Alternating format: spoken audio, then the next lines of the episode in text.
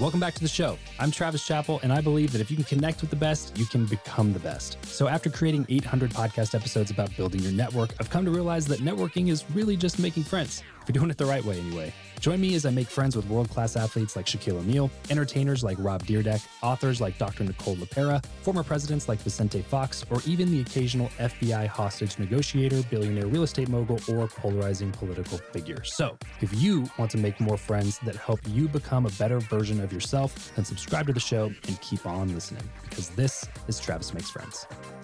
What's going on, everybody? Welcome back to Freestyle Friday. Today, we're talking about the future of Bitcoin and NFTs, and we're bringing in some clips from my buddy Dan Fleyshman in the conversation that we had a couple weeks ago. So, I brought in Dan to talk about this because he's one of the smartest dudes that I know in this space, and I think that he approaches it from a much more practical perspective. So, in the conversation that I had with Dan, we really delved into the reality behind both cryptocurrency and NFTs and gain some really valuable insight for what potentially lies ahead in that space. So, first off, let's talk about NFTs, non fungible tokens. Dan emphasized that the days of random digital images selling for astronomical prices are indeed over. Sorry, bored apes and CryptoPunks. However, the core concept of NFTs, their functionality remains highly relevant. NFTs are probably here to stay because they serve a valuable purpose for multiple brands and companies. Fleyshman also pointed out that major corporations like Starbucks and Ferrari are beginning to embrace NFTs, which is probably a good sign. And also talked about how NFTs have to be more than just digital art on your phone, that they should provide some sort of real world utility and practicality. So, investing in NFTs that have practical applications in the real world is probably the way that you want to go. The NFT market has gone wild, right? Like, you will never see pictures of random monkeys and giraffes sell for tens of thousands of dollars or hundreds of thousands of dollars. That time is gone and it Yeah. won't come back. Yeah. NFTs themselves functionally will be here forever because the function of NFT is super useful to a lot of brands, a lot of companies, and you're starting to see household name companies, Starbucks, Ferrari, start using it. Yeah. So NFT, the concept of them is never going away and they're only going to get better. And I'm invested And, into and more like usable. Correct. They're, they're- it's not just like uh, I have a piece of art on my phone. No. It's it's That never something that gets you access into something. That never should have been that big. Yeah, yeah. The art on the phone thing should never have been that big. Yeah. And not because of the joke about the screenshots of NFTs. It's simply because you're not going to enjoy it the same way as you do actual art. Sure. It's on your phone. sure. You're just not. And so it's cool to like have a Bored Ape on your phone, which I've invested in those, or CryptoPunk, like some of the household name legacy brands. Mhm. But like random rapper or influencer makes a random NFT and he makes 10,000 of them, sells out, makes himself 2 million bucks, and then never posts about it again. Well, we saw that happen 900 times and Yeah, the market's going to go away because everyone goes broke. right. So from that perspective, that's where I see the NFT market, that the functionality of NFTs is only going to get bigger for things like what Gary Vee did with the VeeCon Mhm, or the mhm. the sushi place, et cetera. Like those are really interesting, compelling. So, for instance, if you have an NFT that's mostly just based on the digital art, it might be cool to look at, but there's not really anything intrinsically valuable at, about it except for the fact that it's like one of one or one of 10 or whatever the case may be. However, if you have a VeeFriend, which is Gary Vee's NFT project, then it gives you access to three of his conferences, VeeCon. And then each of the NFTs that you get, they all have different practical utility attached to them. So, you know, one was like the podcast Panther or something like that. And if you own that NFT, you can interview Gary Vee on your podcast.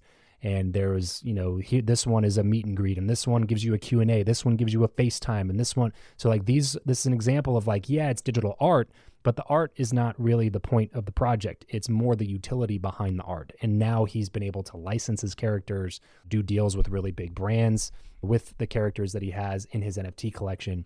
But they're not just about the sketch on the napkin that he did. It's about the practical utility behind them. And I think we're going to see a lot more major brands that start doing this um, on a tokenization point, like event access, private lounge access, different things like that, that you'll have to have an NFT that's verified on the blockchain in order to be able to participate in some of those things. Now, let's go ahead and dive into the crypto market because I know this one is something that more people probably are interested in or, or at least have at least have a horse in the race. So, just like with NFTs, Dan expressed concerns about the proliferation of cryptocurrencies that lack real world functionality and noted that while many of them exist, only a small percentage truly matter in the grand scheme of things. And probably the two that are definitely here to stay are Bitcoin and Ethereum. And Ethereum in particular really captured Dan's attention due to its utility and adoption by major corporations. It's seen as more than just an investment. It's seen as an investment into a functional ecosystem, not just an investment that exists by holding the coin.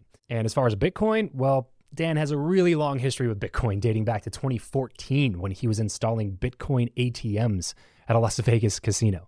He emphasized that Bitcoin is absolutely not going away and discussed an interesting perspective on its limited supply. As more individuals, corporations, and governments acquire Bitcoin, the supply diminishes further.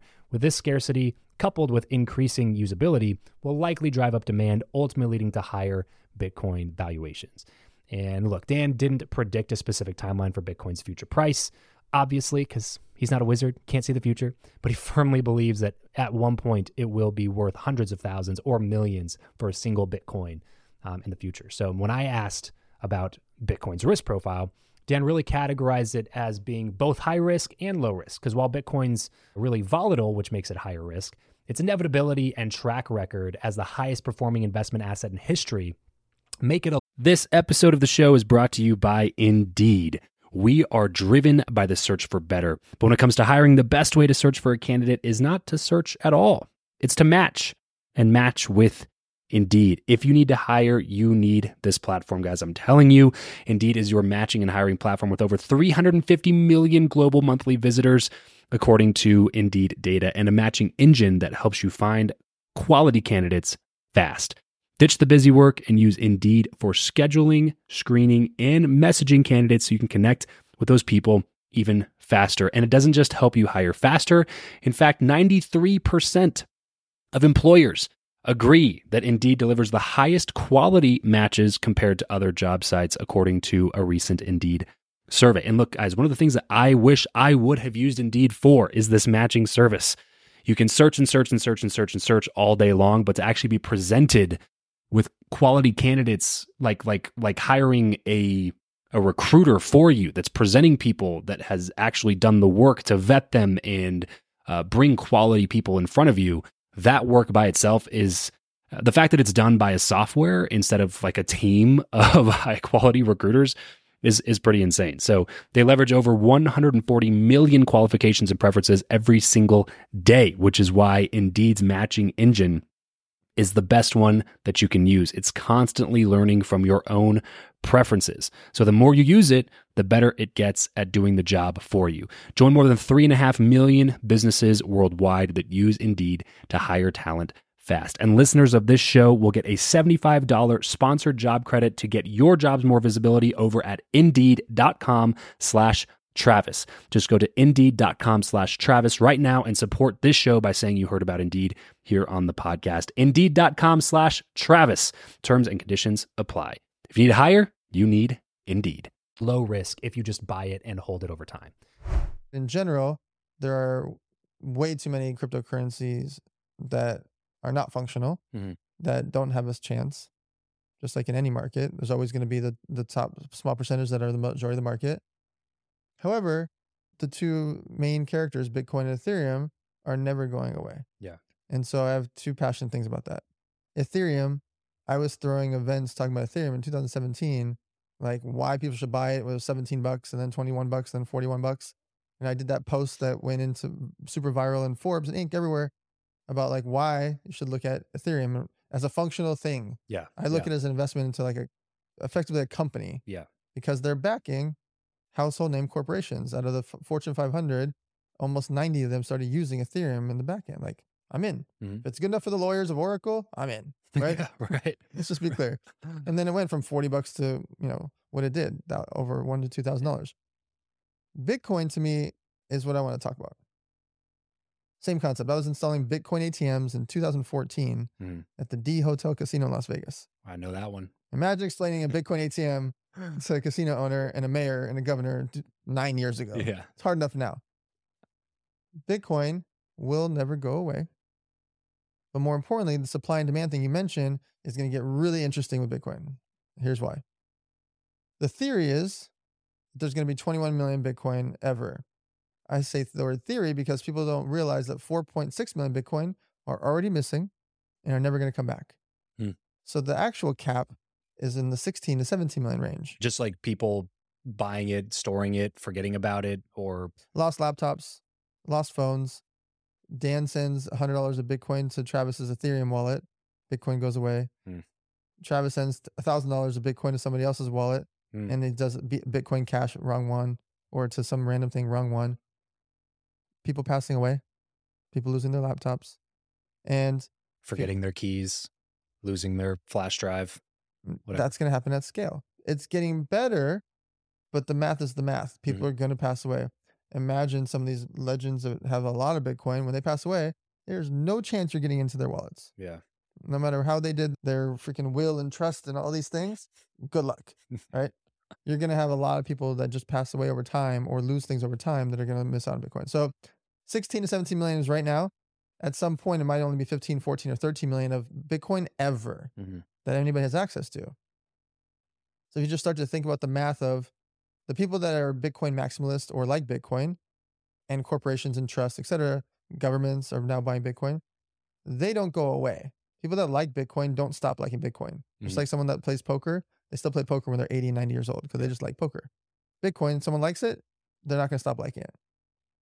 But every day, more and more people feel more comfortable with Bitcoin. And so if they want to step in to buy Bitcoin, what do they do? They have to negotiate effectively with people that have Bitcoin. Hmm. As the supply stops in the year 2045, well, really going to stop in like next five years because it'll be so so small. Sure. It's basically stopped. Incremental. Yeah. Yeah. We're going to be capped out. But the, a lot of the people that have a lot of Bitcoin are really rich and they're going to keep getting richer and they keep buying more and more Bitcoin. So you get someone like Chamath, and he just keeps buying thousands and thousands and thousands of Bitcoin every year. Yeah. Just do the math. Right. And once he buys it, it's not going anywhere. And when these trusts buy it, these funds buy it, these countries buy it, those are 10 years or more. Yeah. There's no point for them to buy it for at least 10 years or longer. So when you start to think about the sheer math of those things, and as Bitcoin becomes more and more usable, here's the other part. Dan sends Travis 50 bucks in Bitcoin. Travis just has it on his wallet forever and doesn't use it. It's the same concept as it going away. Yeah. Travis then finally, oh yeah, I'm going to use it and sends $41 somewhere. There's nine bucks left over. Never using that. Right, Right. right. Imagine that happening tens of thousands of times a day. Sure. Nine bucks times tens of thousands every day for the next five, ten years. Yeah. There's like a constant degradation, like a loss Yes. in volume. Just the small change in the fees and the small, tiny wallets times that by millions. Yeah. And so I just believe at some point we're going to have like 10 million Bitcoin and hundreds and hundreds of million people trying to buy it. And to me, there is no question that Bitcoin one day will be worth hundreds of thousands, if not a million. Hmm. When that's now, later, five years, 10 years, I have no idea. I have no idea what Bitcoin will be tonight. Yeah. And anybody that says they do is lying. I know you you have the what, 40 40 20, Yes. right? Where would you place Bitcoin in those risk buckets? It's high risk. High It's, risk. it's high risk because of the volatility. It's low risk because it's inevitable. Yeah. Bitcoin is inevitable. it's a factor of time.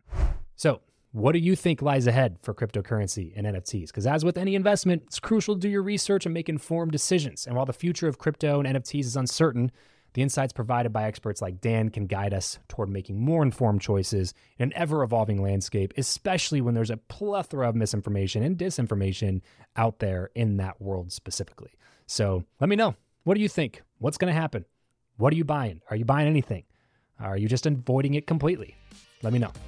That's it for today's episode. Thanks for spending some time with me and my friends. If you want to be better friends with me, then head over to travischappell.com slash team to subscribe to my free newsletter, Your Friend Travis, where I share what's on my mind about life, building a business, raising kids, being married, and anything else I would normally share with my close circle of friends. That's travischappell.com slash team. And my biggest ask of you, since I'm sharing my friends with you, is to share this episode with a friend of yours that hasn't listened to the show yet. And leave us a quick five star rating in Apple Podcasts and in Spotify. It would mean the world to us as it helps us make sure that this show continues to be more valuable to you. Thanks in advance, and I'll catch you on the next episode. Save big on your Memorial Day barbecue, all in the Kroger app. Get three pound rolls of juicy 80% lean ground beef for $3.49 a pound with a digital coupon. Then get select varieties of flavorful Powerade, Body Armor Super Drink, or Arizona tea for 77 cents each, all with your card. Shop these deals at your local Kroger today, or tap the screen now to download the Kroger app to save big today. Kroger, fresh for everyone. Prices and product availability subject to change. Restrictions apply. See site for details.